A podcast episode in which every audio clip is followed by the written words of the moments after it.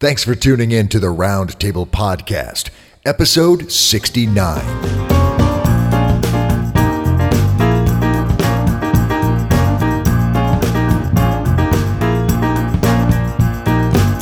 Hello, literary alchemists. I'm Jennifer Melzer, And I'm Dave Robison.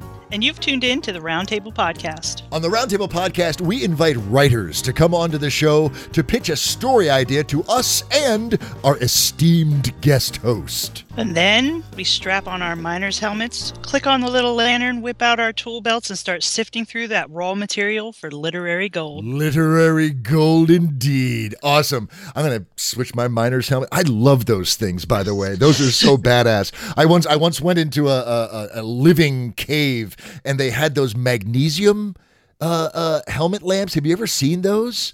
It's a it's a little magnesium flare and there's and, and you just fire it up. It's like poof and and it's just awesome. It's it's like you know this is ancient times going deep into the darkness. so Jennifer Melzer, author, editor, uh, uh, and good friend, thank you so much for coming back and and co-hosting with me. I'm so looking forward to this. It's a pleasure to be here. Well, and before we bring back our guest host, just real quick, I know you've got all kinds of awesomeness going on. Would you regale our, our listeners just real quick with what you've got out there in the world right now? I've actually got a book coming out on January 5th, an urban fantasy title called Siren. Very that cool. I'm really excited about. It's up for pre order now on Amazon.com. with a gorgeous cover, I might add. Yes, it is gorgeous. Very cool. Plus, plus, oh my goodness, uh, uh, what the Goblin Market? yeah, the Goblin Market, um, the Serpent of Time series. Beautiful, beautiful stories, dear friends. If you haven't sampled Jennifer Melzer's prose, uh, trust me, don't read her work hungry. Because there's something about the way she writes, and it's just it makes your mouth water, and it's it's just beautiful. So definitely check that out. Awesome, very cool. Um, well, let's let's uh, let's let's get our guest host back on here and proceed forward with the the the workshop episode. Awesomeness, dear friends, coming back from a fabulous 20 minutes with uh, uh, the consumer of blueberries and managing editor at Paizo Publishing, James Sutter. James, thank you so much for not only coming back, but also consenting to, to delve into a brainstorm, a brain maelstrom with us. I am so looking forward to this, sir. Me too. I, I have no idea what to expect, but then you never do. That's right. That's right. It's that impromptu, spontaneous weirdness where the awesomeness is born. Fabulous. Now, now, James, holy crap! There's so much. The the the, the panorama of James Sutter stretches out before us like a National Geographic center spread. Uh, it's it, and there's valleys and there's this peak over here and there's this jungle that we're definitely not going anywhere near. Um, but but could you just take a few minutes and just let let our listeners know what is coming up in the world of James Sutter? Well, um, my second novel, The Redemption Engine, just came out. That's uh, a standalone sequel to Death's Heretic, which was my first novel. Um, Wait, and hold both on. of them. Rewind. Standalone sequel? Isn't that an oxymoron? Well, so I think you can read them in any order. Um, It's the same character, the same main character, Salim, who's uh, an atheist in a world where gods are objectively real. Um, and it's in the set in the Pathfinder setting, but you don't need to know anything about gaming to enjoy it. Um, and so uh, it's kind of a Blade Runner meets Dante's Inferno kind of book. um, so I'm hoping people will like it. If you like China Mieville or Max Gladstone, it's probably in that vein. Um, I'm also writing comics. Uh, I'm doing a couple of Pathfinder comics coming up that I'm very excited about in the Pathfinder Origins series. Um, I've got a couple of anthologies that I'm in that are coming up. Uh, for some reason, uh, this year was really the year of gay fantasy for me. So I wrote a bunch of uh, fantasy. I've got one in Madness on the Orient Express, which is a gay Lovecraft period romance. Um, Dude, that's awesome. Thank you. That, that's my story. The overall thing is uh, all about mythos stuff related to the Orient Express. Um, I've also got a uh, a story in the Baen anthology Shattered Shields, which is called Bonded Men, which is all about it's sort of my take on the Sacred Band of Thebes, which was a real world military unit where it was an elite fighting force where all of the soldiers were uh, men who were essentially married to each other. It was everybody was out there fighting beside their husband, Yeah. um, and it made them uh, like this unstoppable fighting force because how couldn't you fight hard with you know your your significant other by your side? You're not going to retreat when that's at stake. So um yeah just playing with that. And then i've also recently released uh the ep for my sort of self-aware hair metal band we call ourselves uh it's the lizard god our first album is called a different kind of terror and that's available for free um all of this stuff ps is on my website at jameslsutter.com or you can find me on twitter at at James L. Sutter. Uh, I love to talk to folks. That's fabulous. That's outstanding. Now, just just a quick side note here. Have you ever read uh, Janet Morris's uh, Sacred Band of Stepsons? No, but uh, what's it about? Well, it's it's it's it it focuses on one of the characters from the Thieves World uh, uh, anthologies, um, uh, Tempus, uh, but it deals with the Sacred Band of Thebes.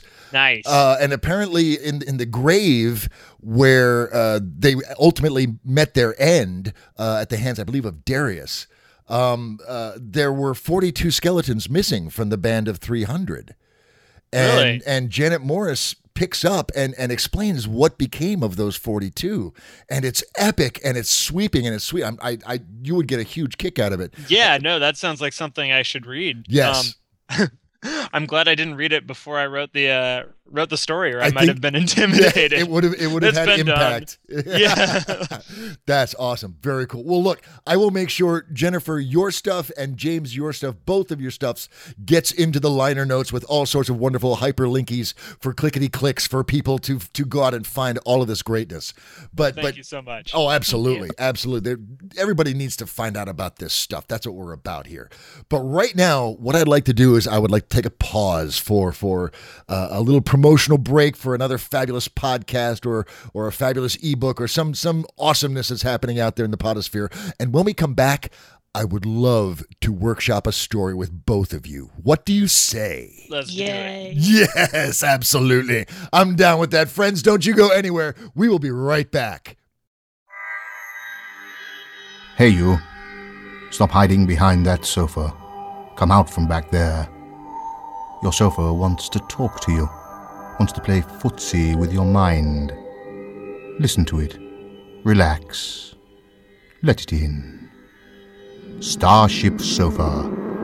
The first podcast ever to win a Hugo Award, with weekly stories from the world's best authors Michael Moorcock, Peter Watts, Joe Haldeman, Peter F. Hamilton, and many, many, many more, with news and reviews and interviews. Bradbury, Pohl, Wolfe, and Mieville, the sofas chewed the fat with them all. Facts and fictions, articles and particles. Oh, why aren't you listening? StarshipSofa.com. Your best science fictional fix this side of the coffee table. Welcome back, dear friends, to to the treasure hoard, the, the the gold mine that is the round table. This this is where the magic happens. The sausage gets made, uh, but it's not gross. It's not gross at all. It's fabulous. Uh, uh, and and the sauce. No, I'm just not going to work that metaphor anymore. Let's just leave that be. The the the gold doesn't get mined without a bold, creative, and courageous, a courageous guest writer stepping forward. And dear friends, uh, by day, our guest writer for this episode works as an e learning designer for a software company. Uh, but for the rest of the time, he dons his reader's cloak. He reads, he writes, he occasionally reads for podcasts like Starship Sofa and some early episodes of a, of a podcast near and dear to my heart, Protecting Project Pulp, with none other than the fabulous, who's this Dave Robison guy uh, hosting the early episodes. Uh, now, he started writing way back in the sixth grade, writing humorous one page monster stories in class when apparently he should have been studying. Uh, a big fan of Danny Kaye's A Secret Life of Walter Mitty, he realized he could easily write a book made up of lots of little stories. Several stories and years and reality checks later, our guest writer has creeped out a girl in high school with some romantic stories, uh, built character sketches for an in-store Shadowrun demo and several D&D games and more. He has a couple of trunked novels and is still trying to make one of these things sellable to this day.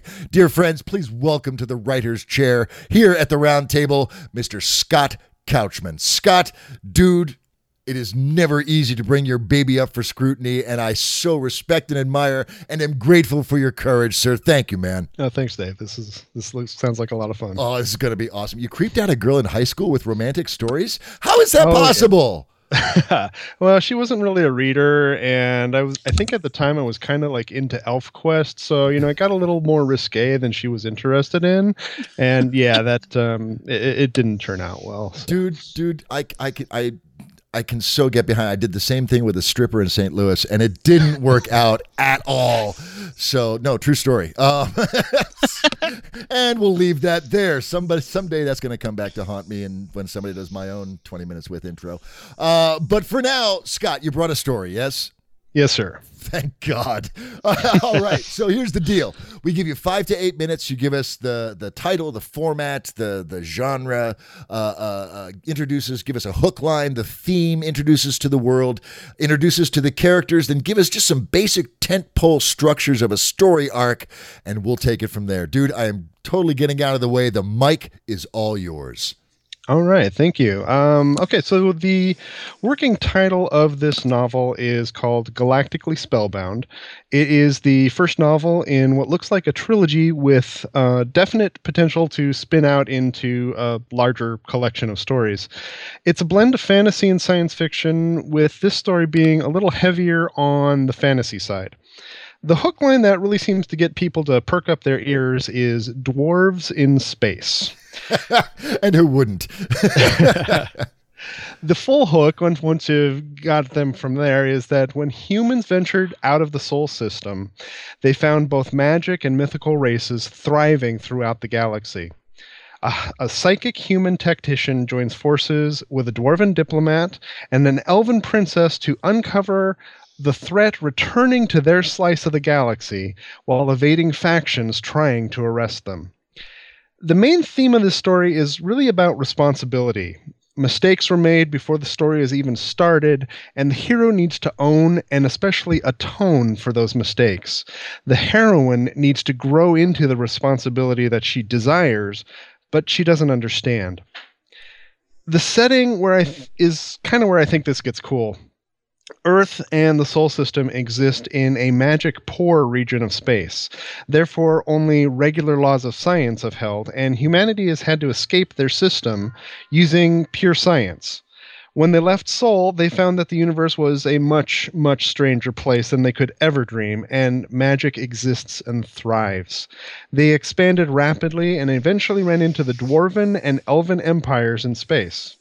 The three major races formed the Turnian Confederation, which has, at the start of the series, about as much political pull as the League of Nations, so not very much. Each of the races approaches technology and magic in their own ways, so each is unique but compatible with the others. There are three main POV characters. Uh, our first one is Marty, or Martin, who's the human psychic and a tactical genius. He starts the story in denial of having done anything wrong. And when presented facts, he must come to accept the mistakes he's made both in actual combat and in his theoretical designs, which may have caused the fractured state of the Confederation. He is truly afraid, though, that he is wrong and that he is nothing more than the exile that the Confederation has branded him with. He desperately wants a shot at redemption, but is not sure he deserves it. By the end of the story, Marty accepts what he has done and is able to move past it all and become the man he wants to be. All before the story begins, Marty's downward spiral started with a scandal that he and Princess Kylie became lovers. And then his entire life was open to the universe. His strategies to defeat the elven space fleets was found. The final straw in his downfall was when what caused his exile was when his flawed command of an attack on an orcish fleet resulted in many, many casualties. Which brings us to Princess Kylie, the crown princess of the Elven Empire. She ran away from home to explore the galaxy and generally have fun, which resulted in the scandal with Martin five years ago. She is a powerful spell slinger, even though she's only a wildling, which in this case is an elf who is physically an adult, but per elven custom has yet to complete the decades of teaching to be regarded as an adult in society.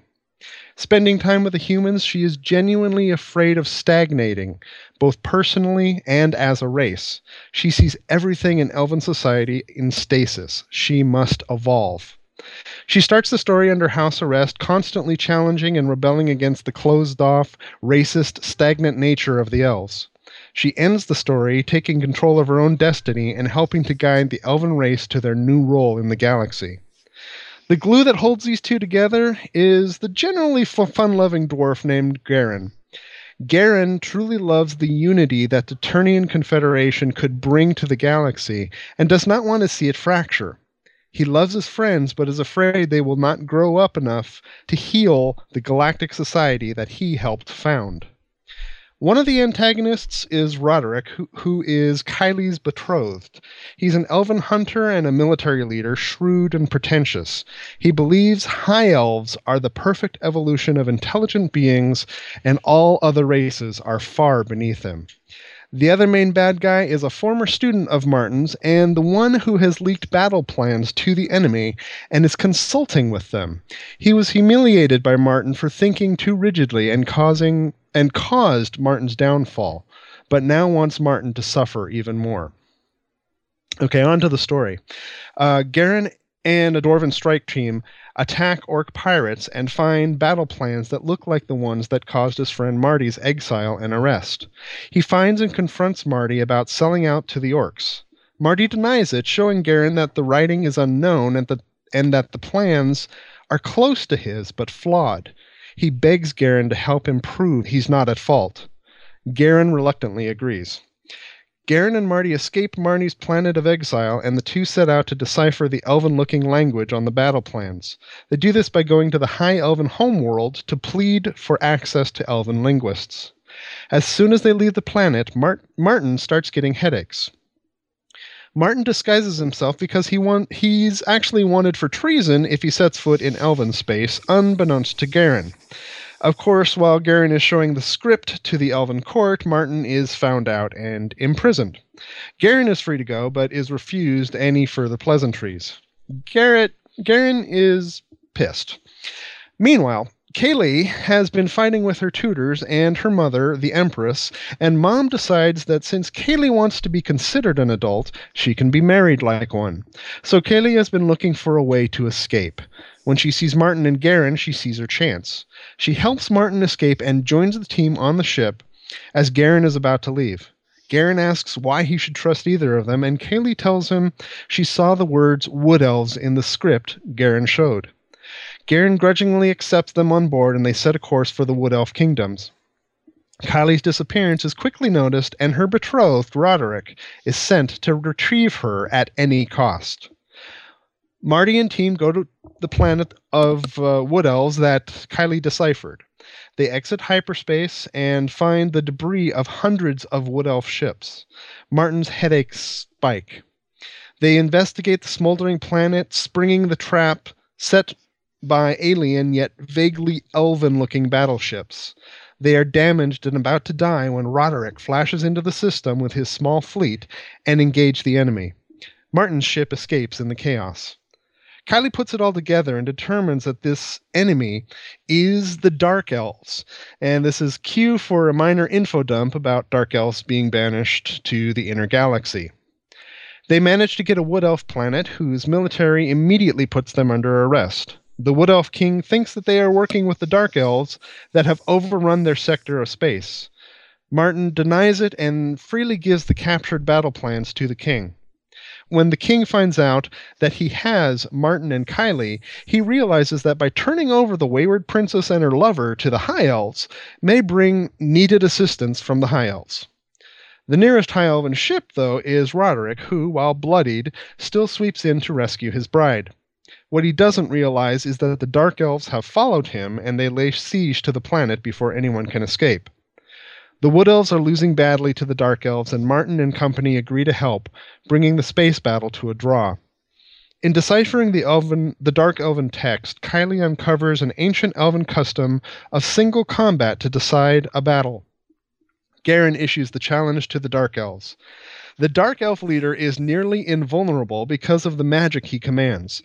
Martin detects a pattern in the magic and shows Garen where to strike true. The dark elf is forced to yield and withdraw. The dark elves leave the Wood Elves a present in the form of Martin's former student who has been tracking Martin psychically since he left his home planet, causing the headaches. Martin and company examine Garen's fight on replay. The magic is fluid, and that same fluidity can be applied to the entire Dark Elf invasion. Martin and the remaining Wood Elves set up in a magic poor eddy in the Dark Elven's fleet's onslaught. And this is where I'm hoping for roundtable magic to happen here and how to lure the enemy and allied forces together. And then a big fight scene, and the Turnian Confederation forces destroy the Dark Elves, and uh, everybody's happy at that point. In the aftermath, Martin is arrested and Kylie is detained by the High Elves. She issues that same single combat challenge to be treated as an adult. As is her right, she chooses a proxy to fight for her and chooses Martin. Martin uses human ingenuity to, feat, to defeat Roderick, which clears his name with the elves and allows Kylie to act as an adult.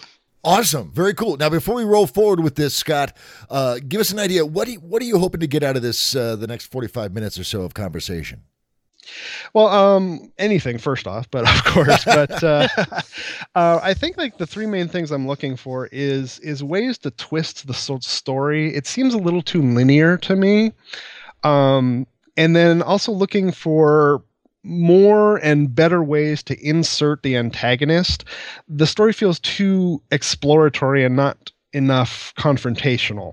And then, of course, that last bit is uh, how to lure everyone into that final battle would be nice too. Okay. All right. I think we can. I think we can definitely uh, swim in those waters and a few others as well. Uh, so, but before we do, uh, we need to give you our patented roundtable disclaimer. Jennifer, would you be so kind, ma'am? Absolutely. All right, Scott. Before we start this, uh, you need to know that you're about to hear a veritable cornucopia of ideas and inspirations. It's important that you understand that everything said from this point forward by Dave or James or myself might be absolute bullshit. This is your story. You decide what to keep and what to toss aside, all right? All right. We're off the All hook. Right. Sweet. All right. Well, it is our custom here at the round table to take a quick one time around the table just to get first impressions and uh, ask some questions of clarification. We will defer to our guest host, uh, Master Sutter. Uh, what are your first impressions of, of Scott's story? And do you have any questions of clarification? Start us off, sir. Well, I'd like to start out with some questions, actually. And this first one um, is, is a straight up question. Um, are you going for a more humorous take or are you going for uh, are you playing it playing it straight? Mostly playing it straight although for me i'm going to end up having snarky characters no matter what i do. Sure yeah i guess i just meant um so when you've got elves and dwarves uh and orcs it sounds like and dark elves all in space um i'm curious like that's uh that sort of pastiche of like those existing tropes. Um, I think that uh, you know if if you were playing it for humor, then you would want to stick straight to the tropes uh, to order in order to like make it uh, to to get the humor across.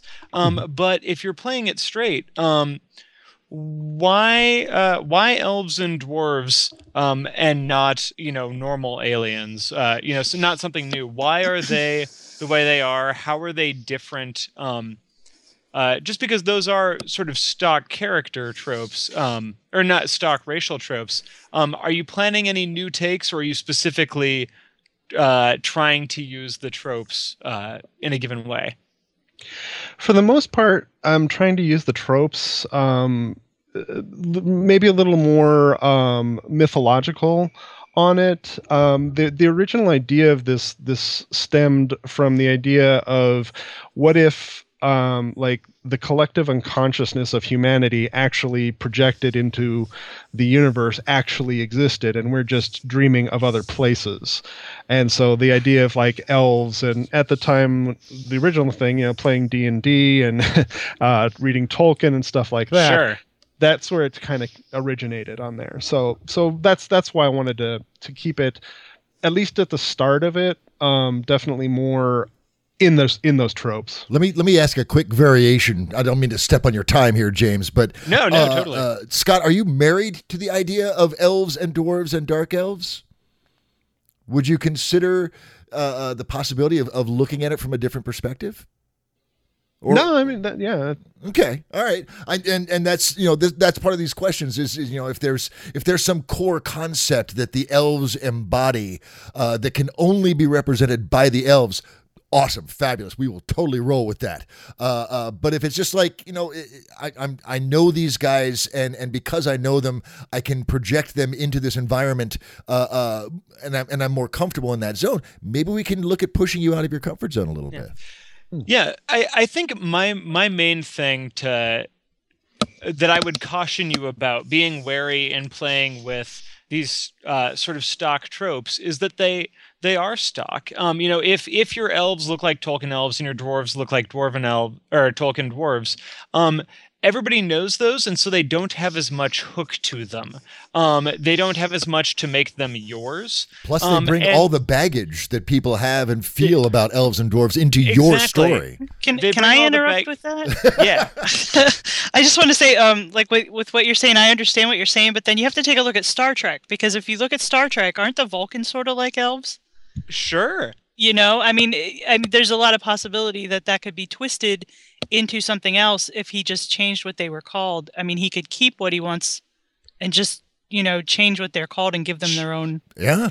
Yeah. Sure, or you could keep them with the Tolkien tropes. Um, you know, you can like Warhammer, Warhammer 40k. Like there are all sorts of very, uh, very well done, to- you know, Tolkien in space things like like Warhammer 40k. You know, the Eldars, the elves, and the orcs, and all those things. Um, I just want to put it out there that this these will inevitably be compared to those, and so you're going to want to figure out what to. Uh, either what makes them different and uniquely yours, or if they are, like you said, if they are in fact created by human unconsciousness or whatever, and they're deliberately the same tropes because we made them that way or something, um, or because all of that mythology was just reporting on, you know, if all the ancient aliens were actually elves, and that's why we have these. Uh, you know these cultural memories like that sort of thing all works too um you're just gonna have to ma- you're going to have to explain that because if it's just elves and dwarves in space um, people are either going to want it an explanation or they're i think going to want it to be um, a little bit more novel Okay.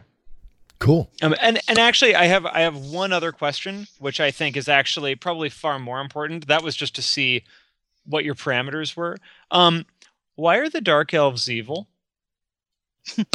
Are the dark elves evil? Yeah, that's re- uh, that's really the heart of my question because if the answer is no, uh, I think it's probably a much more interesting story. Mhm. But I want to I want to hear the the original version first. Sure. Yeah. The um um they're not necessarily evil. They they were actually banished by the high elves uh as explorers to inner space where magic um would uh so they were like a different faction of the elves. And um in the inner galaxy there's much higher concentration of magic which has warped them into the dark elves. And now they're coming back with all of this extra power to reclaim what they feel is rightfully theirs Okay. We can work with that. Um. Yeah. Why are they called dark elves? um for the trope really yeah.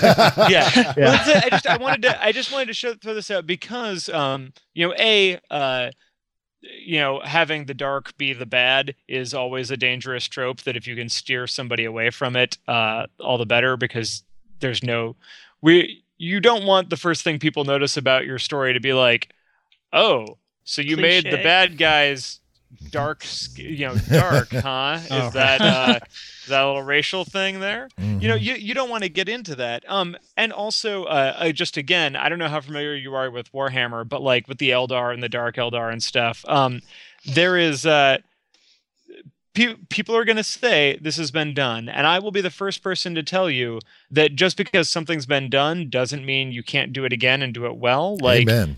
Every, everything's been done before every chord progression's been played.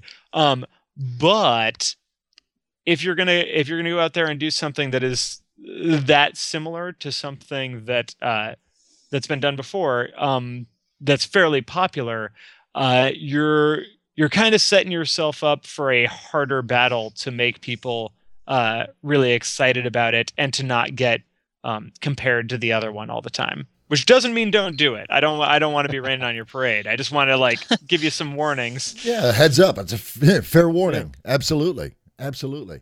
Any other any other questions or observations for the first round, James? Um. Uh. Yeah. Uh. Sure. I don't want to. I don't want to steal everybody else's thunder. Um. Oh, there's lots of thunder would- all around this table. out and and you know I will I will say you know my job literally my profession is uh poking holes and you know bringing up warning flags and things for people before their books come out. So don't you know there's gonna be a lot of uh of tough love, but it is in fact love. Um, uh, and so uh, I just wanted to throw out um, Kylie. Uh, the that character, I want. I would advise you to do everything you can to make sure you're giving her agency in this story as your as your heroine, um, because uh, it seems like right now all I'm really getting from her character, like actually she has a good the um the character background of you know wants to be accepted as an adult but can't be in elven society because even though she's an adult by human standards she's not by elven standards. I think playing with the age th- ageism thing of elven society is awesome. I'm all about that.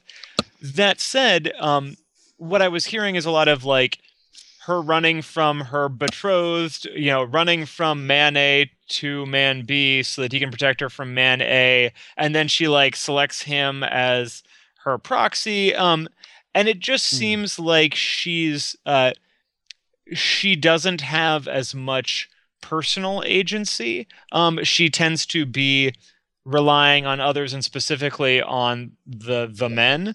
Um and i'm i'm just going to say i realize that like that's a in many ways a classic trope i think it's a trope who, that its time has come and gone um and i think that you're going to do a lot better by many of your readers if you can make her a heroine in her own right who does heroic things on her own. Um, I mean, hell, when you first started talking, my thought was like, well, why don't you just swap the genders of the two main characters and see what that does to your uh, to your story? But I mean, I think really um, just making sure that nobody uh, nobody's window dressing um, and, and be really aware of uh, gender issues because they are a thing that is a big deal, especially in science fiction right now oh yeah. um you know topic. as and as it should be you know it took a long time for it to get to be uh to be the as widespread an idea right now as it is right now that you really do need to be aware of gender issues um but that's that's very important Yeah. Well, and, and moving forward with the workshop, I, I- I think we can offer some suggestions on, Sure. on how to give Kaylee some some strength, some agency, and some some mojo in the story itself. Um, Yeah. Let me let me move on to Jennifer. Jennifer, what what are your first impressions, and and what questions do you have? Um, one of one of the things that really stuck out for me was that there seemed to be a lot of backstory going into it that felt like it was going to slow the story overall down. Um, like you come into it with all this stuff, uh, you know, like Martin and Kaylee's history, and you know the stuff that happened to them before they got to this point, and it just feels like it's it's it's a lot of information that I'm wondering how much of it can be condensed or even done away with because it almost sounds like what happened before the story that you're going to tell right now was a whole book that came before it. That's a good point. Okay. So I mean that that was like my first overall impression. Um one of the other things that that kind of stuck out for me was that it feels like the enemy itself of the story isn't very clear. I mean like you had the dark elves like James pointed out, you know, they seem to be like the overall antagonist for the story, but at the same time, um there seemed to be a lot of like little tiny enemies that felt really insignificant. You know, like the stuff with her her betrothed, you know, all leading up to all this other stuff when they come across this like massive enemy that has this ancient indestructible power that can't be countered and they need to find a way to to get past it. All these other little enemies felt really insignificant. So I, I'm wondering, you know, how much of that you actually need. Well, Hmm. actually, if I could back up what uh, she was just saying, I think that that's absolutely right, and I also think that the dark elves, they they are sort of presented as the enemy in the story, but they're not really an, the enemy for the protagonists. Like, what have they done to our three main characters to make the three main characters really hate them? Um, Right. You know, it's not it's not personal, or it doesn't feel personal yet. Um, and I think that ultimately, like, the story needs to be about the characters, Mhm. not about and their grudges, the things that make them passionate, not about sort of like the greater political positions of these empires, right? Scott, what do you think? How, how's this? How's this hitting you so far? Um, yeah, no, um, I, I like that. Yeah, because uh, it's it, it's almost like the the dark elf part of it should really almost be like a background piece to to the characters. Well, and you want your antagonist to be, you know, the stone against which your antagonists are tested. Yeah. Right. So, I mean, Yeah. so so whatever qualities your heroes lack, your antagonist is going to test those qualities until either the protagonist breaks and it becomes a tragedy, or until they overcome and then it becomes epic fantasy. You've got to ask, like, who does your who do your characters hate and who do your characters love? It's funny, like you the only people, you know, Kylie has the most contact with the elves, and she's kind of an outcast at the moment. Like not um she hasn't been thrown out, but she's railing against her society. I mean, it seems more likely to me that she would be if there was another elven faction that was maybe not as attached to tradition or whatever, she might very well be pro dark elves if they're a little bit looser. Um so I'm I mean, A, that says that maybe something needs to change with the Dark Elves, but B, maybe that means that Kylie isn't against the Dark Elves. Maybe she's all about it. There we go. Let's Time sub- for a let's sub- change, man. Subvert some tropes. Yes, I was Yeah. I was thinking the same thing. Jennifer, what else you got, ma'am? Anything for this first Uh, round? Do you make it seem like uh, when they when they come across the dark elves, are they they something that's been completely forgotten by a lot of people? Are they this huge surprise when they come upon them and they're all like, "Wow, what what are these people?" Yeah, it's supposed to be um like in in elven ter- in elven years they're like almost forgotten as well. So it's it's several thousand So years. they're a mythology. yeah. Ooh, ooh, they are a mythology. Ooh, yeah, we can play with that. We can totally play with that. Okay, so so one of my concerns is when you when you got to that part about the about the dark elves, you're like, you have this big info dump, Mhm. and I need to know why you need an info dump when you could be building this power up Yeah. throughout the whole story. Yeah, like, You don't need an info dump. Definitely, never need an info dump. if we can avoid an info dump, let's. And I, and I think that's imminently doable. Anything else, Jennifer? Nope. Okay. Um, for for myself, first of all, Scott, I love this world. I love I love the the, the concept of of Earth leaving its galaxy and finding you know not not this this high tech world but this world of blended magic and science uh, uh, i think that's very cool and i'm just i'm just gonna put this on the table and then we can forget about it but one story i would love to hear and i'd love to hear you tell is that first earth venture where they discovered this world Mm. and the impact that had on Earth and the impact it had on the, the, the wider universe around it. I think that would be a fascinating story to tell. Um, but we'll just sweep that aside because that's not the story we're workshopping. Um, uh, uh, uh, quick question uh, regarding um, do you uh, uh, do you understand? Do you have a backstory for Garen, Kylie, and Marty as to why they're friends? Do you have a background for that in your mind, or is that just a feeling? Yeah, no, I have it in my mind, yeah. You do have it in your mind. Okay. Um uh good. Awesome. Uh, that will that will need to be seated in there. There'll there'll need to be those those vague references to that time where you you you puked all over the the the Galtharian diplomat and we had to run out the back. All of those wonderful things that we don't need to know any more details about, but but those can be peppered into to, to establish that background and that foundation. Um uh but also uh, uh actions will need to be will need to be demonstrated. And and you've touched on those uh through their interactions through the story, you know, Marty and and Garen in particular. Um, how do Marty and Kaylee interact with each other once they're once Kaylee busts them out? What's their relationship at this point? They um they start out kind of uh, because it, it's like they they were lovers at the uh, before, but they're not now, and it really wasn't. Uh, throwing in the romantic angle on it just didn't work with it. It just didn't. It seems like they're now friends on there, but it's it does not start that way. They they do not want to be, or Martin doesn't really want to be around Kaylee on there because you know partly he's pushing the blame away from him uh, onto her on why he was exiled. So he he needs to take ownership of that. Dude, give yourself some emotional spark there. Have them hate each other. Literally, I mean, oh my God, look what you did to me. I just spent the last ten years chained up in in in in the in the palace while my mother lectured me and blah blah blah. blah. Oh my God, I hate your guts. Give them, give them, give them writhing, seething hatred. So later on, when they do reconcile and find that they really are perfect for each other, you've got more of an arc. You want Right. big sweeping arc in there. So, um, now here's something you know.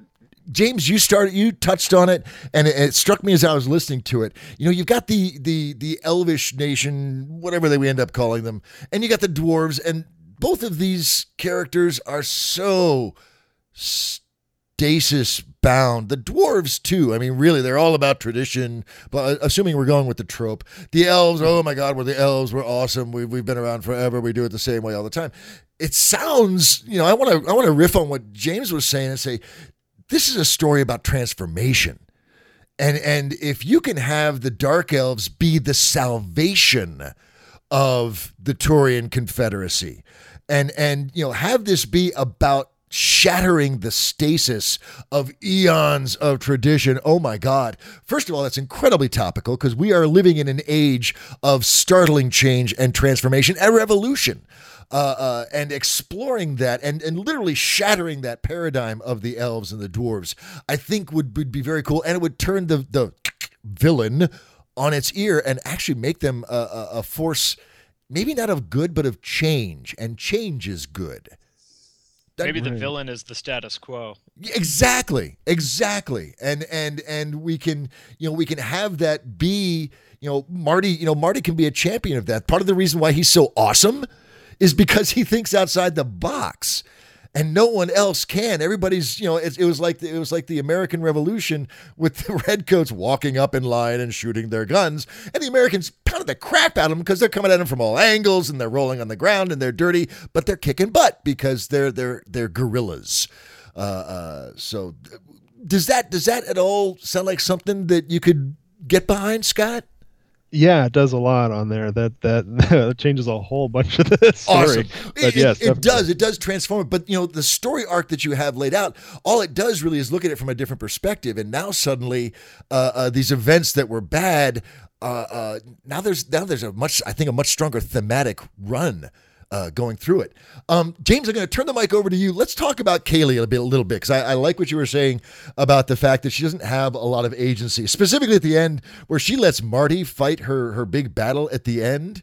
Uh, uh, and it, Yeah. that's that's not going to make her be I- a grown up. I, I feel like both symbolically and perhaps probably literally as well. Like Kylie needs to fight her own battles. Like, or you know, perhaps being uh, being a grown up means knowing when not to fight battles. You know, it could also be that sort of thing where uh, you know she's been this firebrand, and then maybe she even comes to understand partway through. Maybe, you know, maybe you even have opposing arcs where, like, you know, some people are static and they need to come to embrace change, but then she is like this firebrand character who also perhaps maybe comes to understand the value of responsibility and stasis, and that's sort of what makes her a grown up. And so maybe she, you know, rises above or does something, takes responsibility for something in a badass take charge way. Um, that both she can be proud of and in their own way like you know her parents can respect or whatever like maybe she is the one who ultimately solves the problem um basically i just want to make sure that kylie is not window dressing and is not a damsel in distress because we just don't need any more of that um You know, the, if the she- cart is full if she's a rebel and and and a firebrand, maybe she gets compared to the dark elves. sure Maybe yeah. you know in that culture, Maybe she anybody seeks them out Yeah, that anybody. Oh my God, that's what the story is. She's looking for the freaking dark elves. She Yeah, I was just gonna to say that. them. Yes. She brings them back to try and stir things up and maybe they need to stir things up because maybe the coalition is very settled and peaceful but there are also people suffering underneath it um, you know and she sees it but the people at the top don't and you need to stir things up to to bring awareness you know that sort of thing.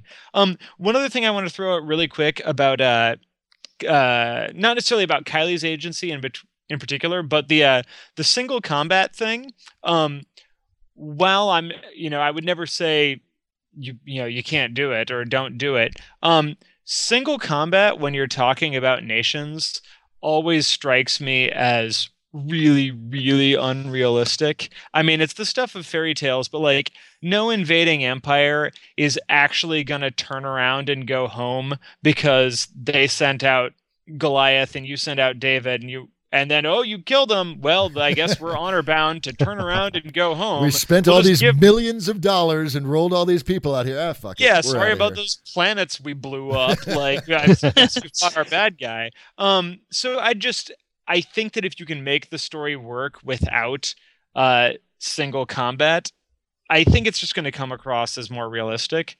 Um, and and lastly, only one other thing I wanted to say is I think with all of this, um, a big theme in uh, a thing I always try to ask myself is sort of like, um, what is what is everybody's perspective, and how is everyone the hero and everyone the villain? Because when you've got um, the real world is full of moral ambiguity, and so I feel like fiction should be full of moral ambiguity because that's what I love. Some people really like good versus evil, but I feel like you owe it to yourself to ask for every character, whether the hero or the villain, why why they are doing what they're doing, and everybody is the hero of their own story.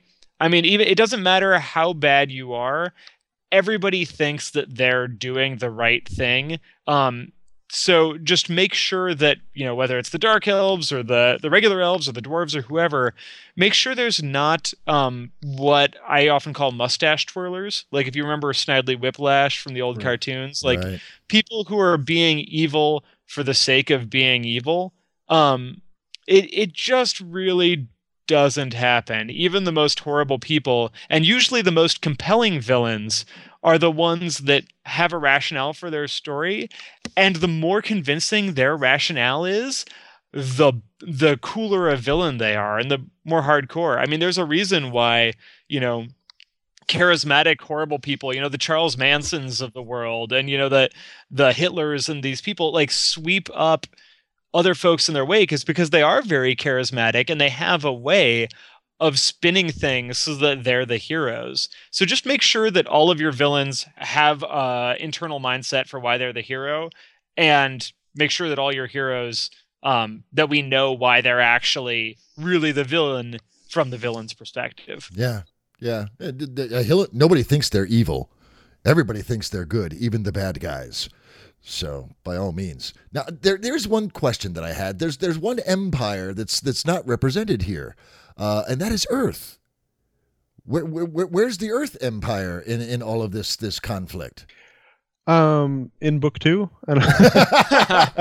Roger that. Well, and, and I'm thinking, you know, Earthlings have always been uh, uh, traditional, and again, we're kind of going with a trope here, but we're we're, we're kind of rebels and upstarts and innovators too. It, it could be that we're shunned. Uh, uh, so we, we can, They could still be technologically behind to a certain extent. or too. magically behind, and all they have Yeah. is the tech, and that that makes them Yeah. second class citizens. They're still ramping up their their magic components. Yeah, that's a good point. All right, yeah, we can we can we can push that aside. Jennifer, what else have you got, man? What what can we do to to to tie off some of these loose ends and drive a, a, a clearer through line through this? Um, I'm, I was thinking about uh, some of the stuff that you said about Martin. Um, it seemed to me like Martin had a lot of stuff going on. Like you had him that he was psychic, and like some of it felt a little unclear. Yeah, the For- psychic part really didn't figure into the story in any way. I mean, unless unless you were going to take that as um, like maybe his psychic, like he was one of the the first the first innovative people to you know touch base with people outside of of our solar system because of his ability. I mean, it, it just there were just Mhm. some little things like that, like uh, like why is is his psychic ability important as a character trait? Or his student. Yeah. what were you thinking with that, Scott? Uh, with that one, basically, um, the the idea with the human magic uh, to to bring that element into it, because there there are smaller scenes between Kylie and Martin where Kylie is trying to to bring her magic under control and Martin uses his magic which is actually the psychic ability to cross Raise swords with her essentially Yeah. um, See, that, kind uh, that that keeps pulling her agency away, though. yeah. You know, it, it almost almost maybe instead if he if he fights against her and in doing so gives her the the the opportunity to strengthen herself And uh, grow. and grow uh, uh, through his through his adversity rather than requiring his help. I mean, like for his backstory, I wondered almost if he if he wasn't maybe some kind of the ambassador because of his psychic ability. Sure. Yeah, that kind of makes I sense. I mean, and that that would put him in the middle of that political intrigue that you have going on with the Mhm. the plans and the plots and the you know treason. Yeah, well, and you know, maybe maybe like the first humans that came in contact with this magic were were it magic kind of like grounded in them in a really weird way. And and you know, we're, we're using psychic, but maybe it's it's an awareness.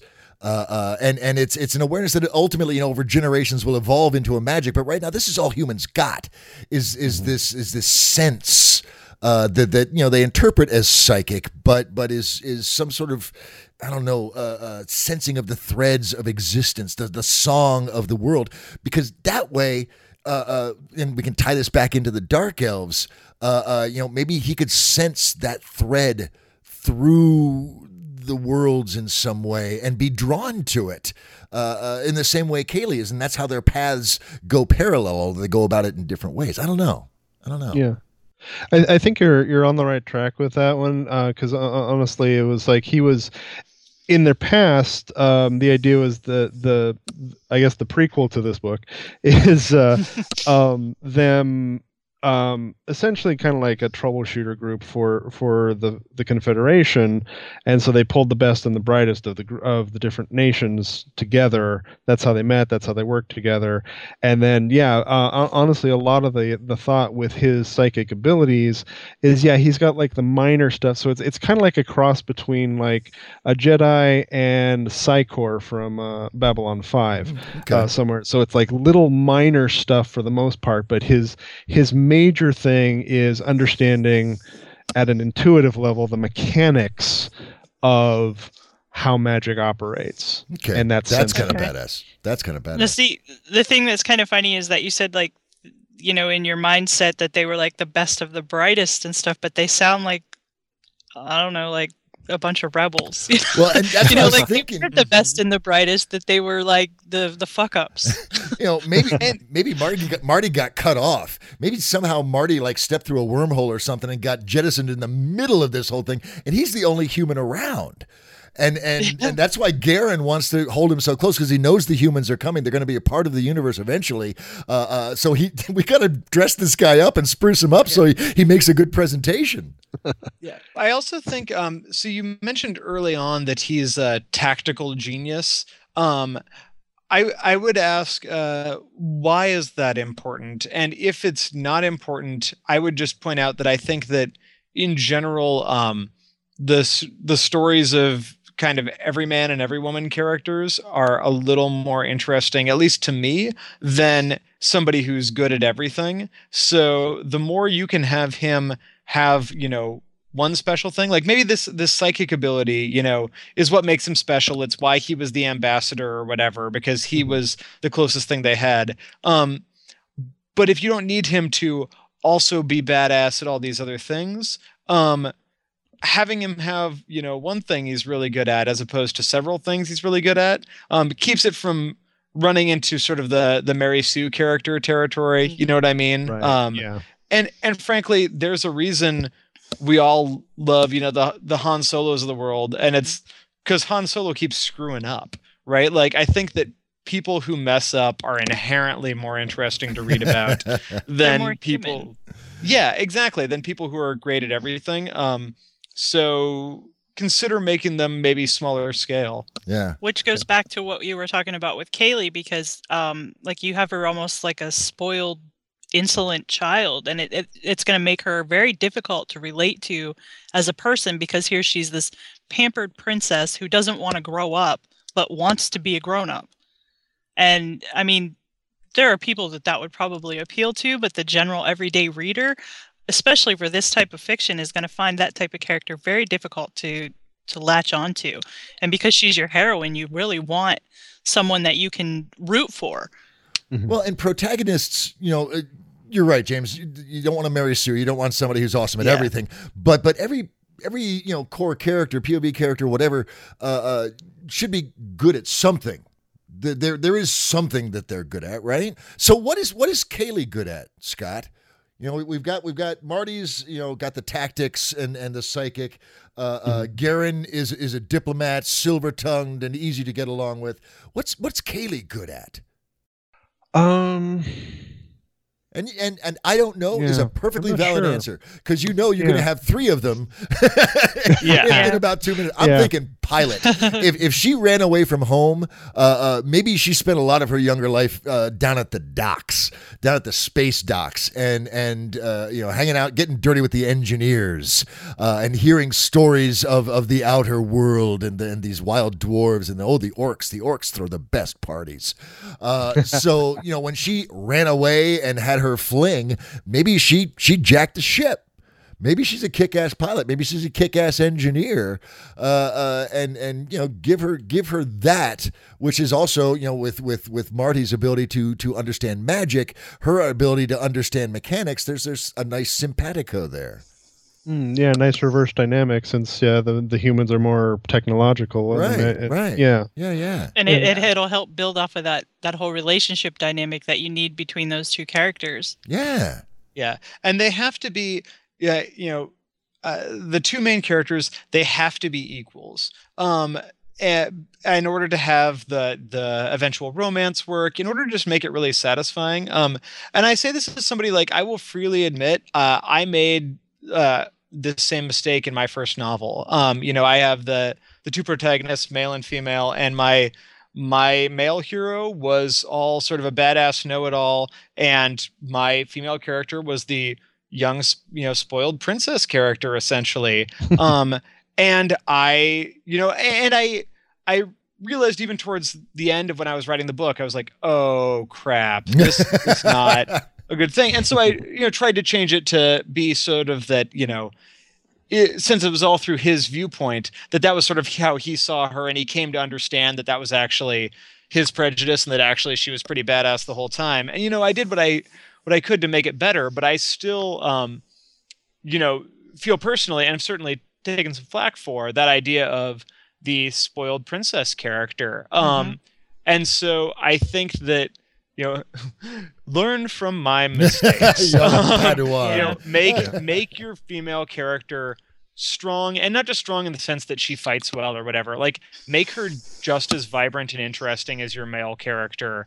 Um and let us see it i don't know what you're planning point of view wise but consider doing uh doing a flipping point of view where it's you know his perspective in half the chapters and her perspective in the other half of the chapters that can be a really interesting way to show them both in sort of a positive and negative light um Mhm. and really get into both their heads you know Yeah. uh that sort of thing i mean i'm i'm planning to do the same thing in my third book to try and you know right some wrongs but uh i just wanted to throw that out there. No, that's I mean, does she even really have to be a princess? Um, the, the idea, yeah, that that she's supposed to uh, have the political power to um, to turn the Confederation around on there um, eventually. In, in But she doesn't in- have to start out as a princess. I mean, I she could come say. into that power, and that could be part Oh, of the that's true. story. You know, and if she comes in with a horde of dark elves at her back, she's got power, baby.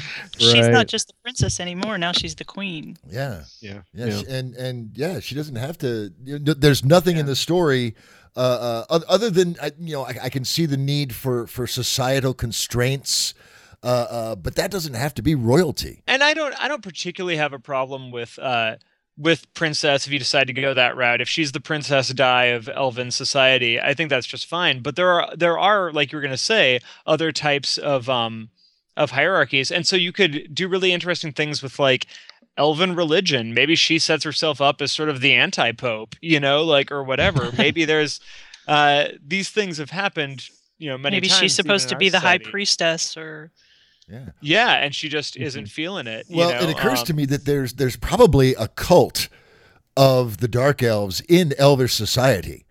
Maybe maybe there's this whole underground that that agrees and just has been trounced down so violently by the established hierarchy that you know they they they're they're dark. They're dark cultists. They worship the devil. They worship the darkness. Oh and the darkness is death and the darkness is the void and no fear the darkness. And and you know maybe she's no she's not the chosen one. Sorry that that that almost came out i almost said it i pulled it right back but maybe she you know not the chosen one but maybe she's the one to realize you know she she comes in contact with these dark these dark cultists somehow and and they they re- she resonates with them because they they they kind of resonate to her. She, they they want change. They don't want to kill anybody. They want they want to oh, unlock the the potential of the the the culture that they're in, and that's noble. Uh, yeah maybe they're not they're not demons they're demonized you know because if they're if they're just a minority if they're an underclass you know perhaps they are painted as this cult um and all doing all these evil things but perhaps it's totally propaganda by whichever elvish power is currently um ascendant Well, and you that's know? kind of a badass theme, actually. You know, the demonization of that which is not popular by the status quo, because Mm-hmm. Marty kind of suffers from that. Uh, uh, if, these cultists or the dark elves are certainly suffering from that. If we go with the the notion that they're not evil, they just represent the force of change that's a natural cycle of existence, then then that's actually kind of a cool concept because then all of these characters have to confront the the the, the demonizing impulse of an established hierarchy and a preconceived notion. That's kind of badass. Yeah. So I'm I'm I'm looking at the time and holy crap, we're we're we're running out really really quick here. Um, uh, I can give you one. Scott, is there any other one thing that you want us to touch on uh, uh, and riff on real quick before we go into our final notes? Um, not particularly. No, I think. blew your Uh, mind, haven't we? yeah, I think I think I'm like uh, taking a couple of of uh, notes and starting over with a lot of it with the same uh, character in that sense. There you so- go. There you go. really cool. All right. Awesome. Well, I, I can guarantee there's going to be at least a few more nuggets of literary gold coming your way. Because we're going to go once more around the table, just real quick. Uh, uh, James, Jennifer, and myself will give you our, our final suggestions, final thoughts. Some Everybody shove some literary gold into Scott's pockets so he can walk out of here and, and write this story. James, we'll start with you. no no no no start with Oh. start with you dave Oh God. Okay. All right. Well, dude, you're totally violating the, the paradigm of the of the round table. You must be Hey, a dark a ge- elf. If i'm a guest host i'm gonna act like a host i'm calling on you I'm going to wield the power. I'm taking the Yeah. last seat. All right, fine. my I'll, gavel I'll lead off. I'll lead off. Very good. All right. Um, I'm I'm going to reiterate. I- there's nothing in here, Scott, that requires that these guys be elves and dwarves and dark elves and orcs. Uh, you can call them something different, and I would I would even encourage you to look look behind. You know, there's some kind of resonance that you have with these with these beings, with these tropes, and, and that's why they're tropes because we resonate to them, because we have so much experience with them. I challenge you to dig under the trope.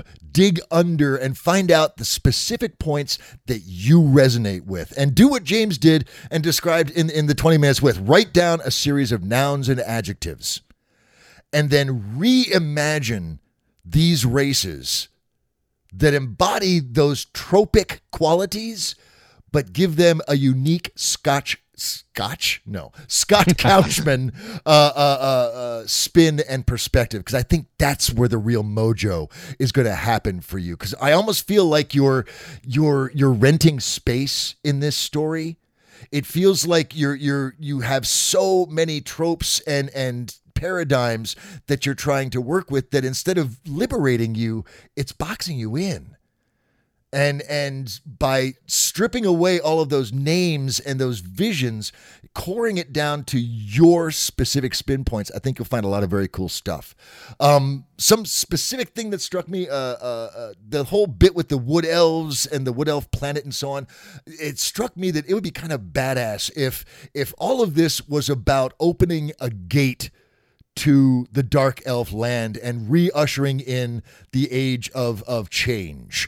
And that's what the cultists on the elvish planet are doing. Maybe the dwarves have the same freaking problem only it manifests in a different way. Uh, maybe there's a civil war going on in dwarf space. Uh, there's a lot of upheaval if people are trying to overthrow the status quo.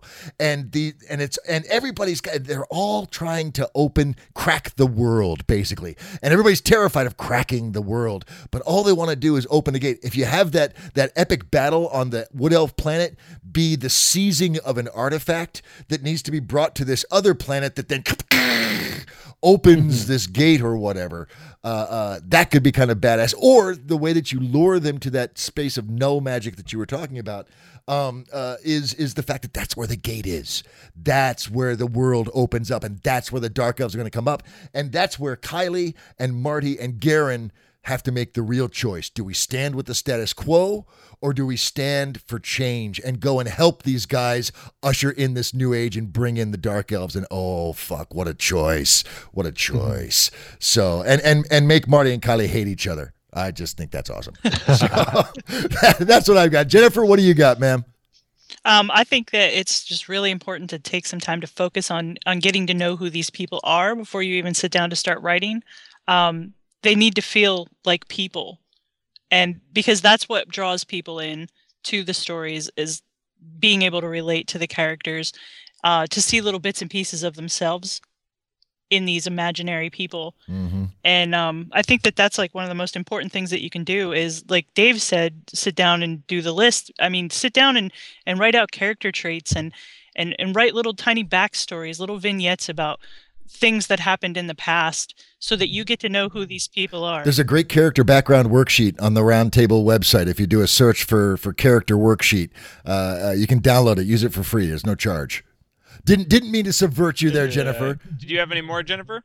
Nope, I'm good. Go ahead. All right, James, over to you, okay, sir. Then I would say above all, kind of like what she was just saying, um, make it personal and make the make the conflict personal to your heroes. Um, you, for each one of them, make sure that you know why this conflict um, this conflict between nations is like the most important thing in their lives. What is the what is the thing that made it uh, that makes them do all this? Why are they going on this adventure? Why are they doing it? Why are they fighting? Why does the climax matter more to them than to anybody else? And so I think you're going to need to really have that in there from the start. Like the these events that are taking place at the macro scale, they need to have affected the individuals personally, not just at an ideological level of, well, these guys represent this and these guys represent that and they're I'm going to support that side. Like it needs to be personal. Somebody's,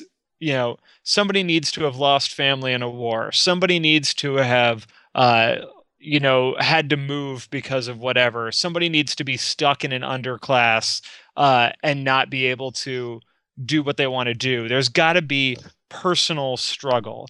Um, and at the same time, uh, make sure that if there's any good versus evil in the book, um, strip it. I mean that's that, that's my that's my personal take. Um, it doesn't mean that you can't have characters that are good. Um, and you know characters that are legitimately bad but make sure that there's not an obvious too pat right side and that and that not just that but that at some point everybody gets to see that. Maybe not even just the the reader but the individual characters. Um, i'm really fond of saying that if your good guy never questions his motivations he's probably not a good guy. Um, you know absolute certainty is m- makes it very easy for you to be missing something or abusing your uh, whatever power you have. So just um, be very careful about that particular trope, and I think you'll end up with a much more interesting story. Because uh, especially at the level of international politics, nobody's clean and everybody's just people. Roger that. Roger that. Awesome. Very cool. Oh man, this this has been Scott first and foremost, dude, thank you so much for i mean clearly there, there's some mojo here to work on and, and and to explore and dig into. We we could keep going with this. So i am so very grateful. Thank you for bringing your story for this discussion man. We appreciate it. Oh, thank you. well now here's the deal man.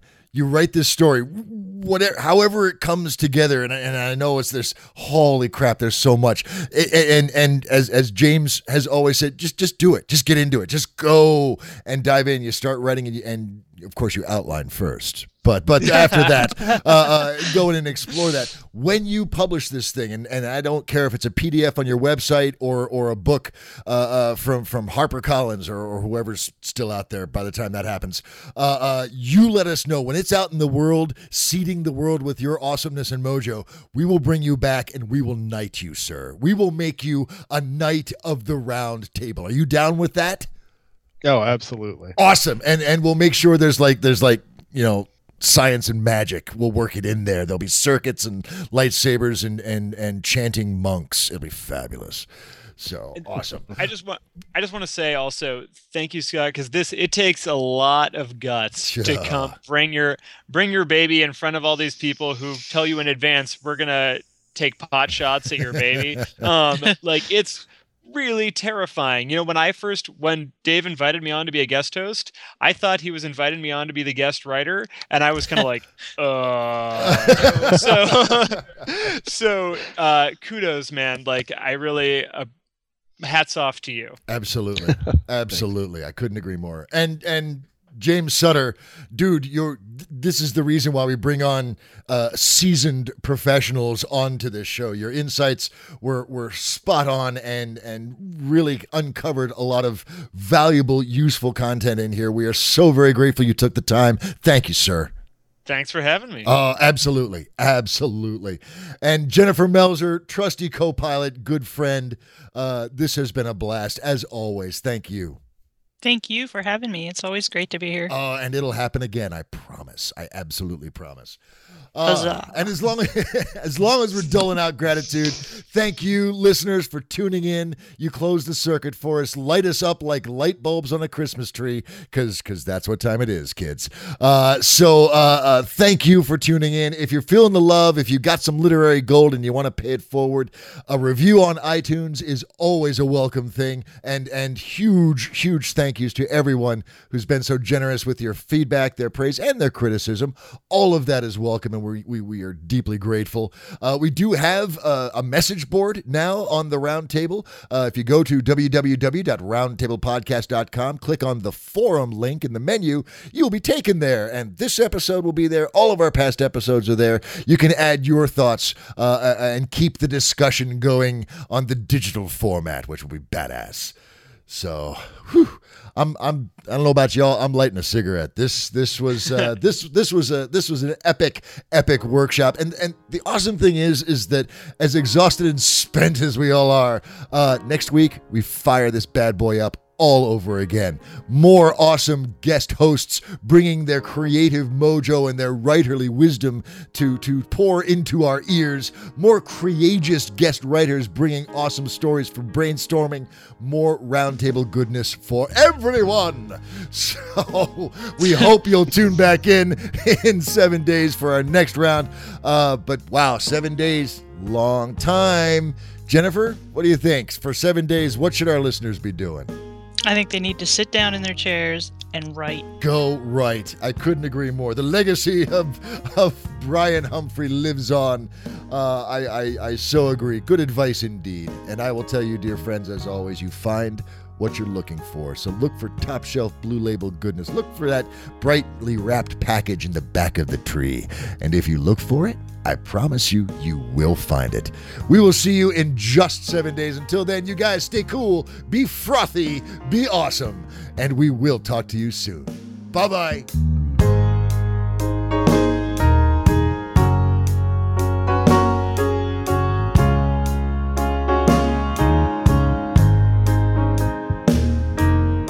This episode is copyright 2014 by the Round Table Podcast and released under a Creative Commons Attribution, Non Commercial, Share alike license. That means please don't sell it, but you can share it to your heart's content. You can even use portions of it in your own productions, as long as you release those productions under the same licensing terms and reference us as the source. Theme music for the Roundtable podcast was performed by the Hepcats of Brotown Gary Gold, David LaBruyere, Billy Nobel, and Matt O'Donnell. If you would like to be a guest writer or guest host, join in on the conversation, or just learn more about us, visit our website at www.roundtablepodcast.com. We're also on Facebook at facebook.com slash roundtablepodcast and on Twitter at Writers Podcast. And you can always email us at thetable at roundtablepodcast.com. Thanks for listening.